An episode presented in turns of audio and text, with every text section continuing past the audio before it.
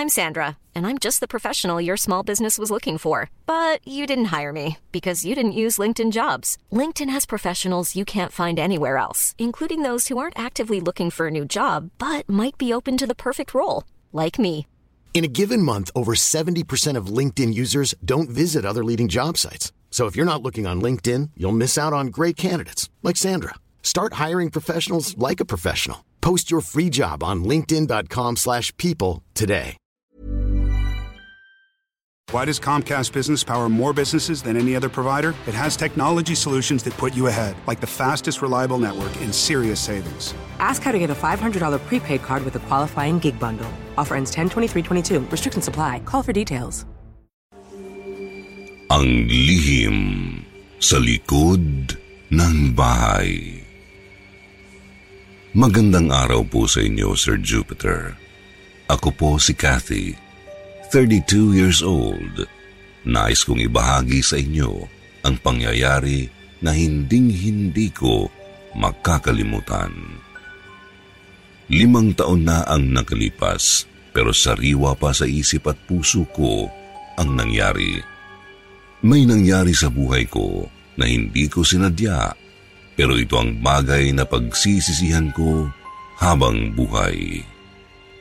Bagong kasal kami ni Wailon noon. Ang ganda talaga ng asawa ko, ha? Sabik ako makita ang magiging bunga ng pagmamahalan natin. Agad-agad? Han, wala pang ang dalawang buwan tayong nagsama bilang mag-asawa? Dalawang buwan na, Han. Ang dami nang nangyari. Dapat meron na. Wala pa, Han eh. Maghintay pa tayo, okay? Nasa atin naman lahat ng oras pagdating sa bagay na yan, okay? Dapat double time tayo sa trabaho natin, ha? Para makabukag tayo. Han, nakikiliti ako. Dantahan! Pareho kaming sabik magkaanak ni Wailon. Naghintay kami ng itinakdang panahon. Alam ng Diyos. Ngunit hindi pala pwedeng gawing dahilan ang pagiging mangmang upang takasan ng krimeng huli na ng aking napagtanto. Ayan. Siguro naman. Dadat na na ako. Ay, ang hirap pag irregular. Sabi nila, pag may asawa na magiging normal ng period ng babae. Hindi pa kami kasal ni Wiley noon. Hindi na ako dinatnan eh. O paano kung malalamang buntis ako? Ayun pa naman ang hinihintay namin mag-asawa. Hinihintay nyo kasi, kaya yan. Hindi kayo nakakabuo. Huwag niyong hintayin at yak na darating yan. Ah, Kati? Anong nangyayari sa'yo? Bakit hawak mong puson mo? Biglang kumirot eh. Eh, Ang sakit. Ay, sus. Herbal na pamparegla lang ang ininom mo? Dati mo na bang nararamdaman yan? Oo, pero konting kirot lang. Eh, hindi katulad. Diyos ko, Kati! Tinakbo ko ang banyo. Tiniis ko ang sobrang sakit ng aking puson. Nanlumo ako sa aking nakita. Isang gabatang hugis na kasing laki na halos ng aking kamao ang nasa kamay ko.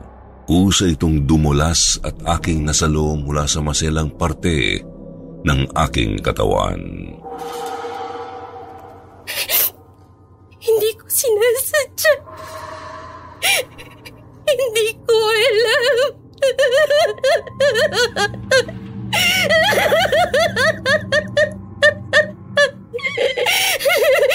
Ito na. Nangyari na. Hindi ko alam. Hindi ko alam. Paglabas ko ng banyo, ramdam ko ang aking pagbabago. Puno ako ng panghihinayang, pagsisisi at galit, pero mananatiling lihim ang lahat. Mahal ko si Wailon. Ayokong mawala siya sa akin pero mula noon, nagbago na ang lahat sa akin.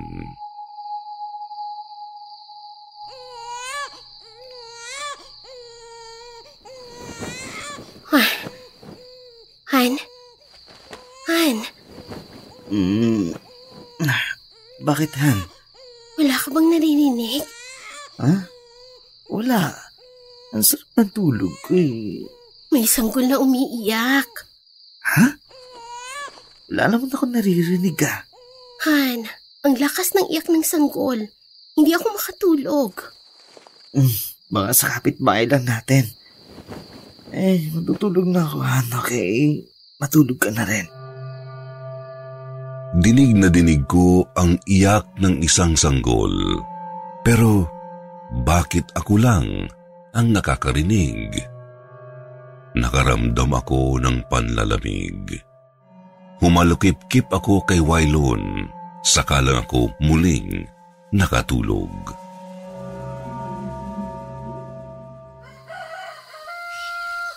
Are you okay, Han? Ha? O- oo naman. Bakit mo na itanong? Parang may nagbago sa'yo eh. Iba ang aura mo nito mga nakarang araw. Parang di ka naliligo, Hana. Biro ba yan, Wylon? Hindi kasi nakakatawa. Han, oo naman.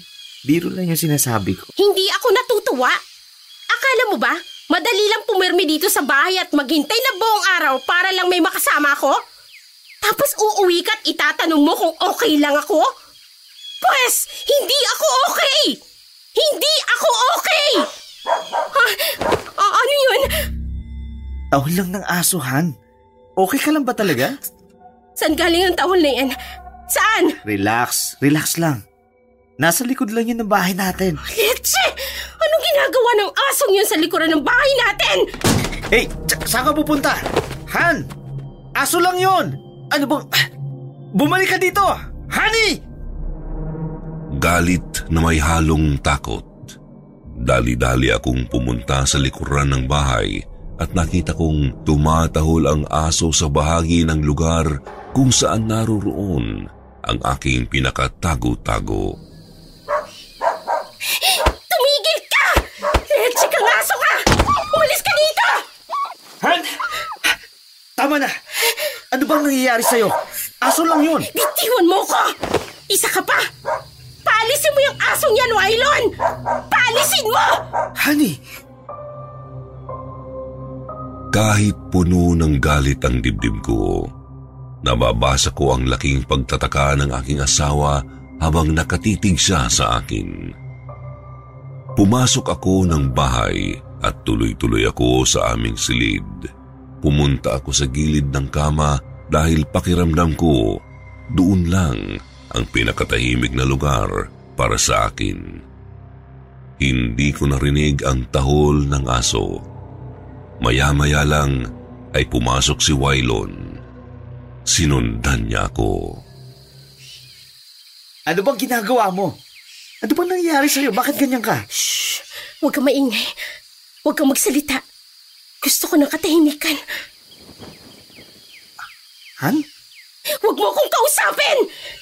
Bakit hindi ka makaintindi? Iwan mo ko! Umalis ka! Labas! Okay. Hindi ko sinasadya. Hindi ko kagustuhan ang nangyari. Hindi ko sinasadya.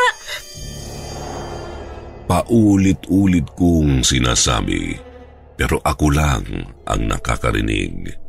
At ni sarili ko ayaw akong paniwalaan. Pero naniniwala akong mahal ako ni Wailon at tutulungan ako ng asawa ko. Paglabas ko ng silid, wala na si Wailon. Pumasok na siya sa trabaho. Nakahinga ako ng maluwag pero malamig pa rin ang buo kong katawan. Muli akong pumasok sa silid. Humiga ako at nagtalukbong ng kumot. Nagising ako dahil sa malakas na katok sa pinto.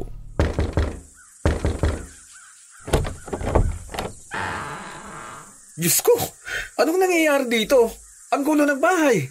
Ilang buwan na ba yung mga pinggan dyan sa mesa? Kailan ba huling nawalisan itong bahay? Anong ginagawa mo dito, kuya? Tinawagan ako ni Wylon Kate. Nag-aalala sa iyo ang asawa mo. Malaki na raw ang pinagbago mo. Hindi ka na raw niya nakakausap ng maayos.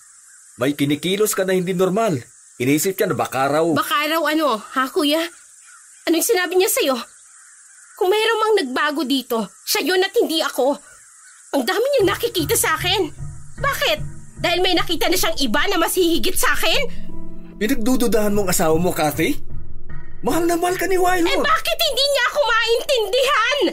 Bakit ang dami niyang tanong? Bakit ka sumisigaw? Bakit ka galit na galit? Dahil walang nakakaunawa sa akin. Eh paano ayaw mong sabihin ang problema mo? Wala akong problema, kuya. Kayo ang may problema. Ano bang gusto mo? Ang mapag-isa. Gusto ko ng katahimikan. Ayoko ng kausap. Ayoko ng kasama. Kaya umalis ka na, kuya. Iwanan mo ako mag-isa dito. Lahat sila pinagtulakan ko. Ayokong sagutin lahat ng tanong nila. Natatakot ako sa magiging sagot ko. Paano ko sasabihin ang mga nakakatakot kong naririnig?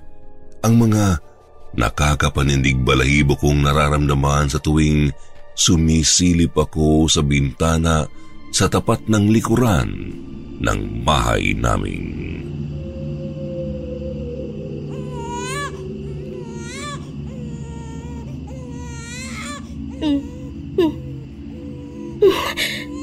Tahan na.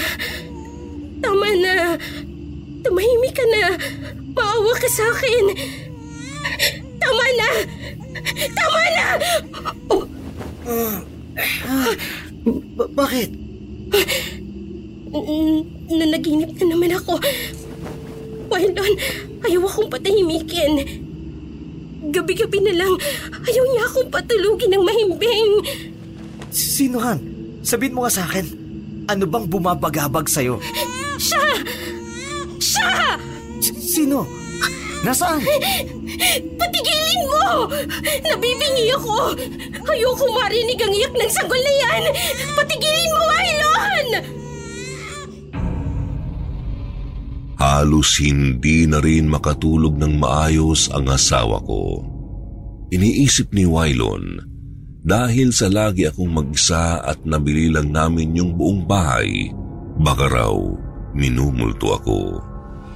Kaya isang araw, dumating siyang may kasamang espiritista. Anong ginagawa niya? Pinapakiramdaman niya ang bawat sulok ng bahay na to. Malalaman niya kapag may ibang espiritong nakatira dito. Wala akong maramdaman sa bahaging ito. Maari ba akong pumasok sa silid niyo? Walang masamang espiritu dito sa bahay. Alam ko, dahil buong araw ako nandito. Han, pwede ba? Hayaan na lang natin siya. Mabuti na yung nakasisiguro tayo. Ah, pumasok na po kayo sa silid namin. Salamat. Oh. Ha. Bakit bigla kayong natigilan? Huwag niyo naman kaming takutin. Hindi. Wala sa silid niyo ang hinahanap ko. Kundi nandun. Likuran po yan ng bahay namin. Wala naman po nandyan. May mas malakas na puwersang gumihilas sa akin sa bahaging yan. May nararamdaman ako. Sandali! Labas na yan ang bahay namin. Hindi na namin sakop yan. Oh. Ha. Ang gusto ng asawa ko, pakiramdaman niyo kung may masamang espiritu dito sa loob ng bahay namin. Hindi kasama ang labas o likuran ng bahay. Hmm. Akin ang kamay mo. A- anong nangyayari sa inyo? Bakit niyo hinahawakan ang kamay ko? Wailon, pwede ba? Alisin mo na siya dito. Nasa sayo. Nasa sayo.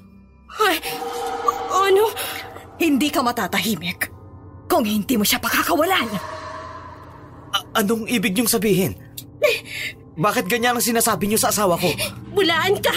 Hindi ka totoo! Bitiwan mo ang kamay ko! Bitiwan mo ako! Han, bakit mo siya tinulak? Ayos lang po ba kayo? Makinig ka sa akin. Makinig kang mabuti.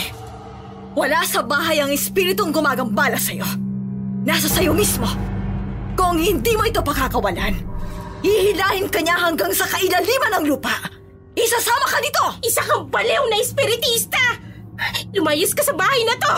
Honey, Tandaan mo, katotohanan lamang ang siyang magpapalaya sa'yo! Baliw! Pinagsigawan kong baliw ang espiritista. Pagbalik ko ng tingin sa asawa ko, titig na titig siya sa akin. Marami pa siyang gustong marinig, pero ang mga mata kong puno ng galit ang pumigil sa kanya. Pero batid ko, hindi habang buhay ay magsasawalang kibo si Wailon. Hindi siya titigil hanggat hindi niya nalalaman ang totoo. Bakit mo siya pinigilan, Kati? Dahil wala siyang kwenta. Dapat hindi mo siya dinala dito. Gusto kitang tulungan eh. Dahil sa mga kakaiba mong kinikilos. Kahit umaga, tanghali, hapon, gusto mo nakasiksika sa tabi ng kama. Kaya nga gusto kong malaman kung anong nangyayari Wala, sa'yo dito. Wailon! Wala! Wala! Sagutin mo lang ng tama ang tanong ko. Bakit ba ang kulit mo? Ano bang tanong ang gusto mong sagutin ko? Bakit mo pinigilan ang matanda na pumunta doon sa likuran ng bahay natin? Ha? Anong meron sa likuran ng bahay, Kati? Ano? May dapat ba akong malaman?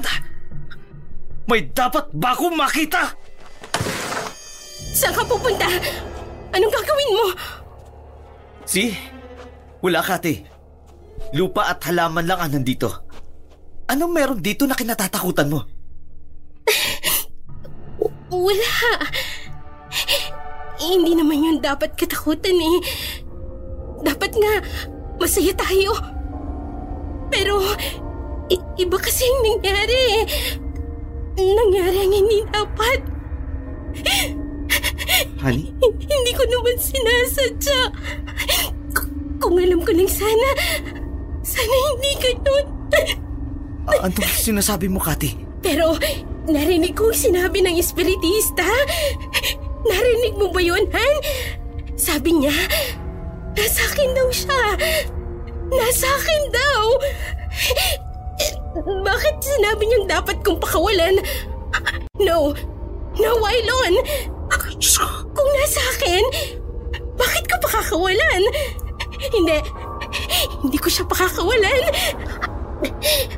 Akin lang siya. Diyos ko, nasisiraan ang bait ng asawa sa ko. Paano nangyari to? Akin lang. Pa- Paano? Napagkamalan na akong baliw noon ng asawa ko.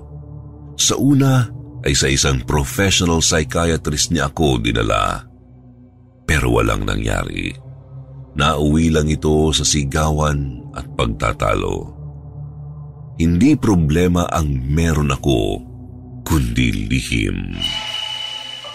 Muling sumapit ang gabi. Tulog na si Wailon. Malakas ang ulan noon.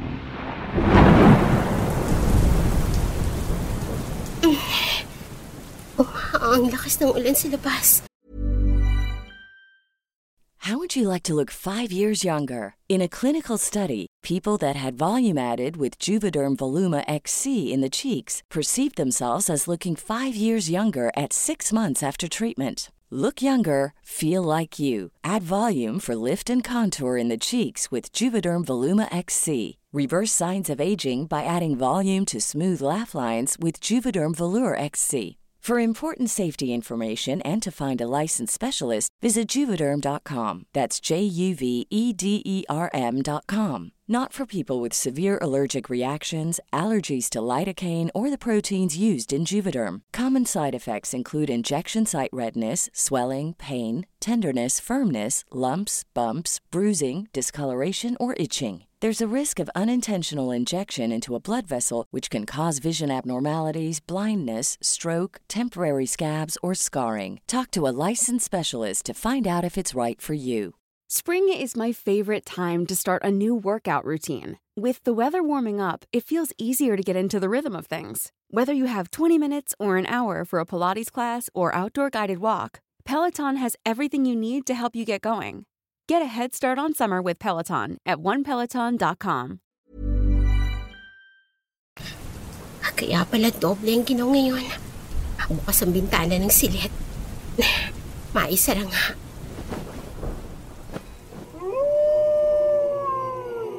Ay, leching asong yun. Dito pa talaga sa tapat ng bahay namin umalulong. Oh, tumingin siya sa kinaroroonan ko. Ano ginagawa niya? May kinakalkal siya sa lupa. Ano? Oh, hindi! Hindi! Chu! Chu! Umalis ka dyan! Chu! Chu! Huwag mo mukayin yan! Lubayan mo ang baby ko! Umalis ka dyan! Chu! Tiningnan lang ako ng aso. Patuloy siyang naghukay na anyong may kukunin sa ilalim ng lupa. Nagmadali akong lumabas ng silid. Binuksan ko ang pinto palabas sa likuran ng bahay. Malakas pa rin ang buhos ng ulan. Pagbukas ko ng pinto, nakita ko ang aso. Nag-angat ito ng mukha. Sandali kaming nagtitigan.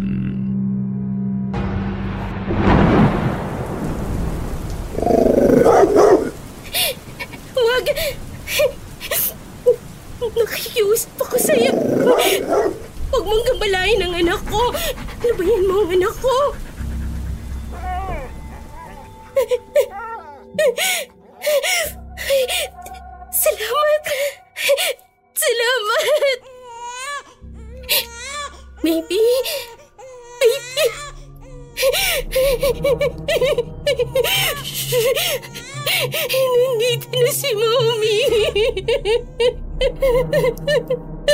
Kati? Hoy! Wailon! Sa itsura ng asawa ko, matagal na siyang gising. Malinaw niyang narinig ang sinabi ko, pero hindi siya nagtanong. Bagkus ay inalalayan niya ako para bumalik sa higaan. Niyakap at inalo hanggang sa hindi ko na namalayan ang sunod na nangyari. Kasalanan ko ang nangyari sa asawa ko. Lagi ko siyang kinukulit tungkol sa pagkakaroon namin ng anak. Dahil siguro sa sobrang pag-iisip niya, kaya siya nagkaganyan. Alam mo, Wylon, siguradong hindi siya papayag sa plano mo. Kahit nga anong pangungumbisi kong lumabas at mamasyal o kaya magbakasyon muna sa probinsya namin, ayaw ni Kate. Tumanggi siyang iwan ang bahay na ito. Yun lang ang alam kong paraan para gumaling siya, kuya. Kailangan niyang ipasok sa ahensya na makatutulong sa kanya. Kailangan niya ng gamot na magpapakalma sa kanya. Wala na bang ibang paraan? Iintayin ko pa bang sakta ng asawa ko ang sarili niya? Hindi ko nahahayaang humantong pa sa ganun, kuya. Kaya dadalhin ko siya doon. Saan? Honey? Hindi ako sasama, Wailon! Ayokong lumabas ng bahay na to. Hindi ko iiwan ang lugar na to kahit na anong mangyari. Hindi! Hindi ako napilit ni Wylon na sumama ng araw na yun. Buong araw na sinamahan ako ni Kuya Rolly. Naglinis siya sa buong bahay. Nagkwento siya ng kung ano-ano maliban sa kasalukuyang nangyayari sa akin. Kumalma ako, pero may bagay sa akin na ayaw akong patahimikin. Dati? Narinig mo ba yung kuya? Hindi, wala akong naririnig. Tayo lang naman ang nag-uusap dito eh. Tinatawag niya ako. May hangin dumampi sa akin. Hinahanap niya ako. Nagustuhan niya ang paglalambing ko sa kanya kagabi. Ano bang pinagsasasabi mo? Kapatid ko, makinig ka sa akin ha. Kung ano man ang nasa isip mo, sabihin mo sa akin, okay? Maintindihan naman kita. Kapatid mo ako at mahal kita. Lahat pwede mong sabihin sa akin. Nararamdaman mo ba siya, kuya? Naririnig mo ba ang iyak niya? Ha? Ang mga panaguhin niya mula sa ilalim ng lupa? Wala akong naririnig.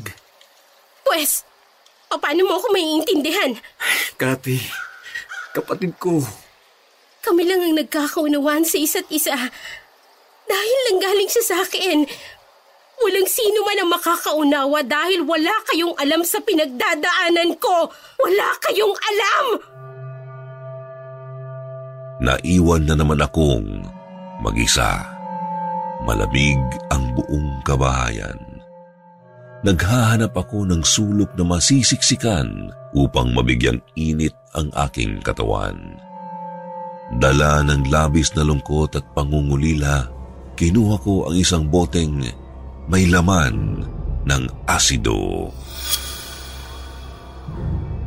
Gusto mo makasama si Mami? Gusto ko rin, baby. Magiging masaya lang si Mami kapag kasama ka. Patawarin mo si Mami. Patawarin mo ko.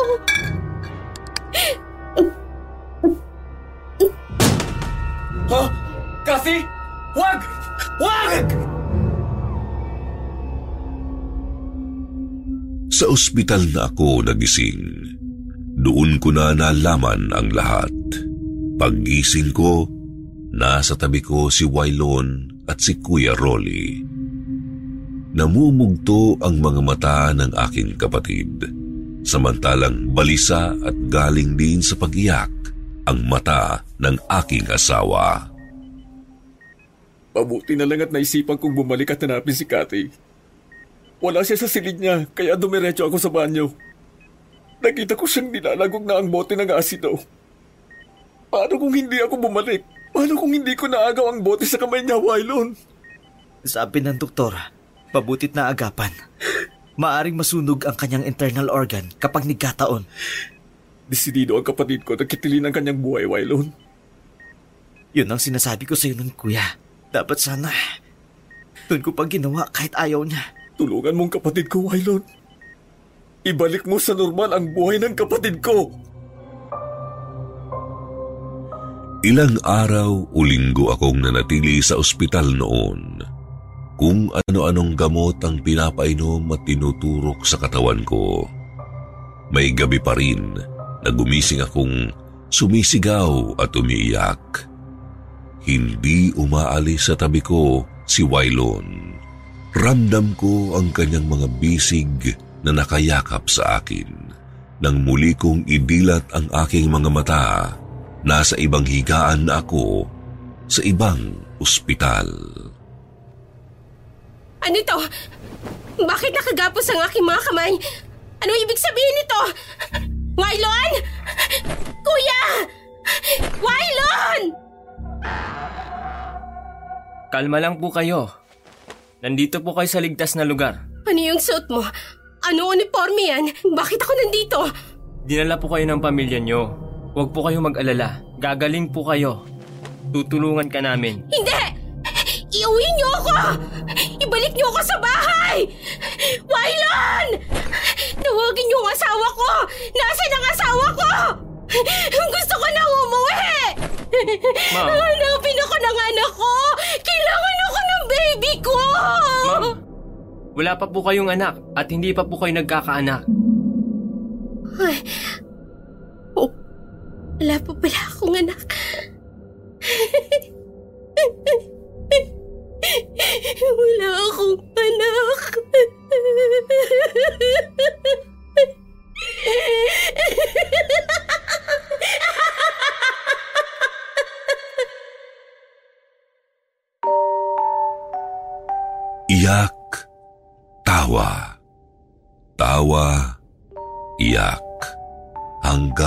Sa mapagod.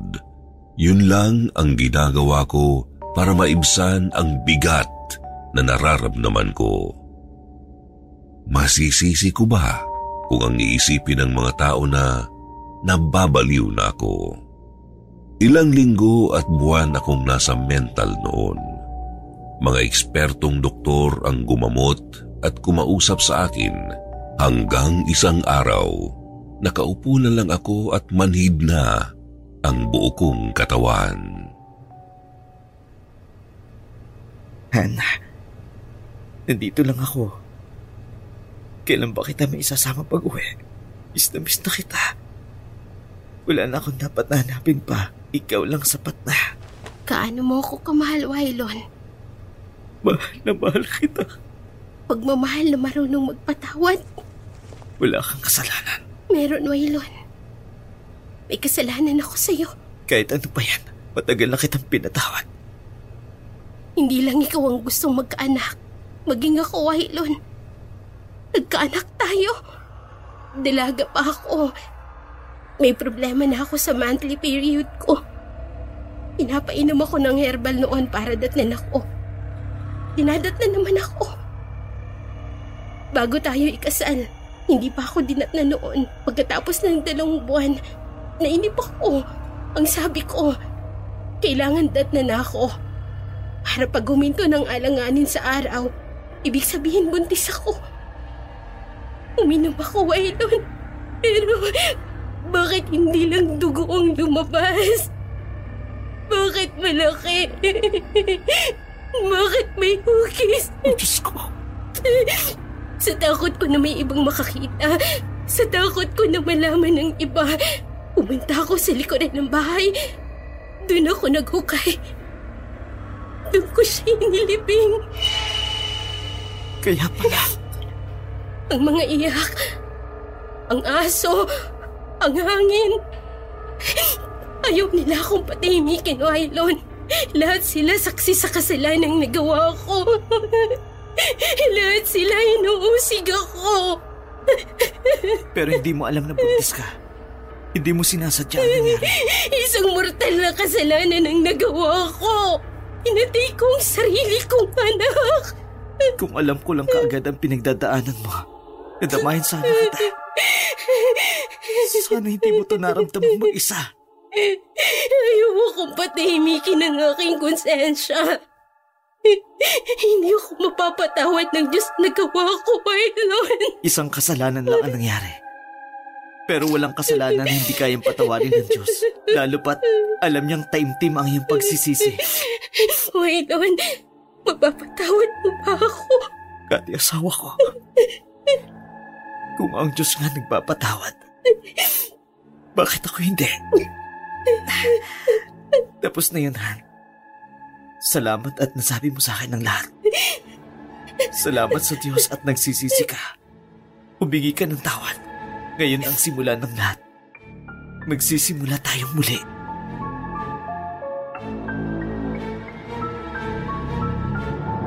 Mahigpit na yakap na may kasamang pagpapatawad ang nagpahilom sa aking malalim na sugat. Pagkatapos ayusin ni Wailon ang lahat, ay inilabas na niya ako sa ospital na iyon. Kasama naming umuwi sa bahay ang mga elders sa church at ipinagdasal ang katahimikan ng lahat.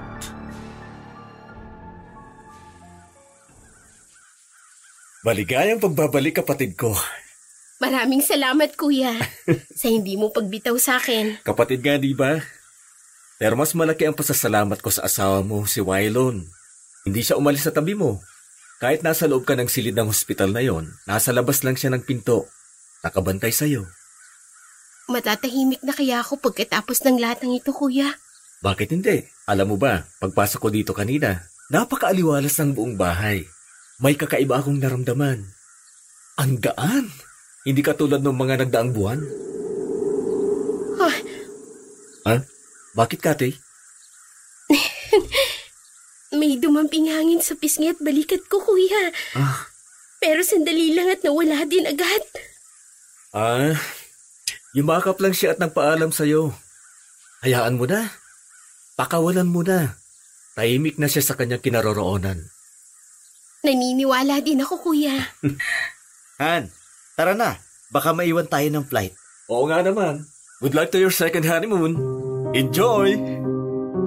Hindi ang galit, ang pag-iyak at pagsigaw ang nakatulong sa akin para mapagtakpan ko ang lihim sa likuran ng aming bahay, kundi ang pagpahayag ng katotohanan, pagtanggap sa kasalanan at pagpatawad sa aking sarili. Ngayon po ay sunod-sunod ang biyaya sa amin ng Diyos. Sa limang taon ay apat ang naging anak namin ni Wailon. Salamat po Kuya Jupiter sa paglathala ninyo ng aking kwento. Gumagalang Kathy ng Camarines Norte.